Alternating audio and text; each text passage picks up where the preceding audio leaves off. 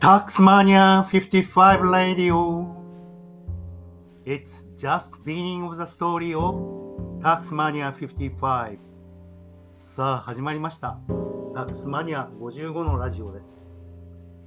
ユーデミータックスクリエイター、税理士の細川武です。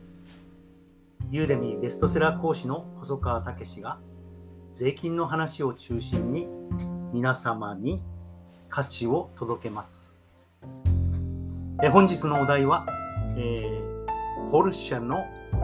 取り扱い。えー俺のポルシェは母外資産ということでお話をしたいというふうに思うわけですね。えこれには話の前提がありまして、え見積もり対応年数の計算方法というのが出てきます。まあなかなかあまり一般に馴染みがないお話なんですが、まあ、例えば、え住宅用の建物をえ持っている木造建物を改築してえ貸し付けるというのが流行っております。え木造の建物の耐用年数は22年なんですね。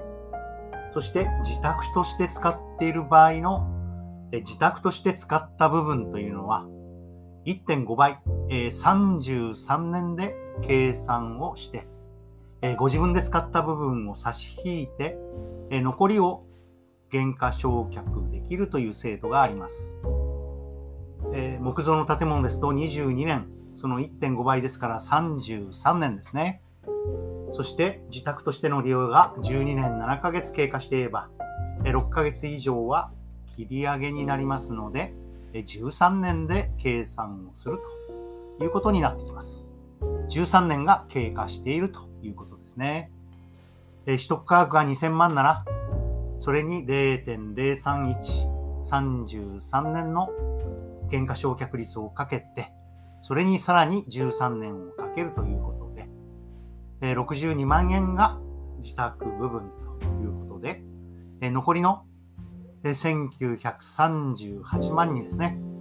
リフォーム代が500万かかったとしますと、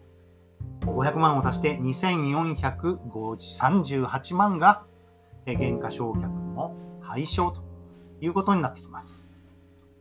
そして問題は、えー次なんですよね。え13年が経過しているわけですから、え耐用年数は22年から13年を引いて、その13年の20%、え具体的には2.6年ということですから、22年から13年を引いて9年、合計11年で、えー見積もり対応年数、対応年数を計算できるということになっております。でそうするとですね、11年にわたって2438万を、えー減価償却費として落としていけるということになりますので、えこれひょっとするとですね、え22年以上経過したような、えものであれば、えこれ結構なあ減価償却率でこれが計上できるということになるんですよね。え実はこの方法、国外の、え資産の購入、減価償却に、えしばしば使われておりました。えハワイや西海岸に行った方は、えご存知だと思うんですが、え向こうの建物は木造といってもですね、え非常にしっかりしたものが多くて、30年、40年経っても、えちっとも陳腐化しないというものが、えたくさんあるんですね。ですから22年以上、え経過したものを、え購入すると。えそうすると22年の、え20%は、え4.5年になりますから、4年で、えーバンバン減価償却費が落とせたわけなんですよね。えこの話は一昨年ですか。えーようやく国税が気がついて、えー減価償却費は落とせないということに、えーなったようであります。えそれまでは、え木造建物を用いて、え経過年数が22年以上のものを探して、えそして購入する。そしてその減価償却費を4年で計算すると、ほぼほぼ赤字と税金は出ませんよというようなスキームがたくさんありました。ただこのスキームはですね、一つ問題があったんですね。大元の不動産価値が下がってしまった場合、投資した方そのものが損をしてしまう。節税にも何にもならないということで、1990年代にはかなり損をした方もいたように聞いております。ですからこれを国税の方も否認するのをやめたというような事情があるわけですね。さあ、つまりポイントはというと、耐用年数、これプラスですね。耐用年数の5分の1、20%。その計算の前提にはですね、何年経ってるかという話があるわけです。えポルシェだったら、減価償却は6年でやりますので、え4年持ちのポルシェはどのように計算するかというと、6-4足す 4×0.2 なんですよね。4×0.2 ということは、これは0で計算しますので、6マイナス4は2。2年の耐用年数で計算ができて、えしかもですね、仮にその持ち主が、持ち主はですよ、え定率法を選択したとなると、2年の減価償却というのは100%落とせますので、えなんと、えポルシェを毎年1月に買い替えれば、4年落ちのものは一生母外資産、帳簿に乗らない、どんどん減価償却費を100%落とせるということなんですよね。えこの方法は、えー、未だに有効なようで、いろんな方が使っているということになります。ただ、えこれの方法の欠点はですね、えー、減価償却費を始める日の前日までに、えー、このポルシェは定率法で落としますよということで、届け出を出さないといけない。法定の償却方法、法律で決まっている償却方法の定額法を定率法に変えなければいけないということで、えー、税務署に感づかれる可能性もあるわけですね。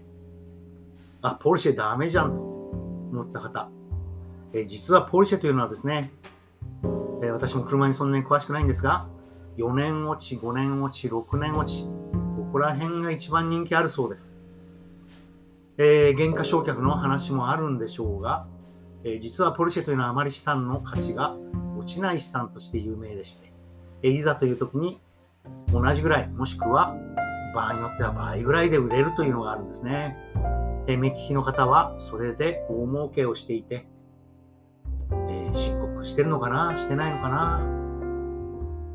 え目利きのポルシェの方はそれだけで毎年、えー、何百万という収益を得ているということになりますよね。え5年落ちだったらどうでしょう ?5 年落ちのポルシェ。6マイナス5で1。えー、5年かける0.2で1。足すと2ですから、やはり同じように耐用年数は2年になります。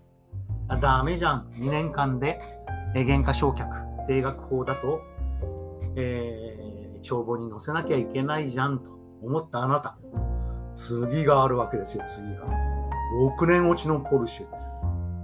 6マイナス6は0。6かけ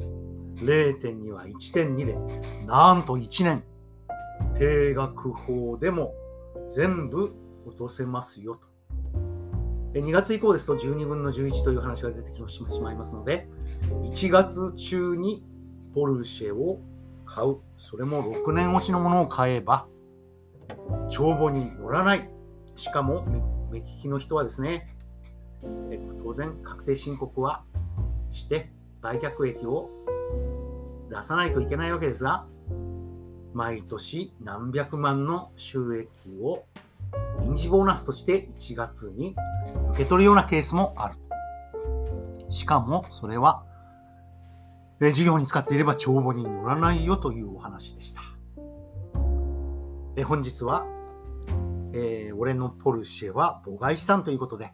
え見積もり対応年数の穴についてお話ししました。Taxmania 55 Radio. It's just beginning of the story of Taxmania 55. また明日聞いてくださいね。ポルシェみんな乗ってるかな？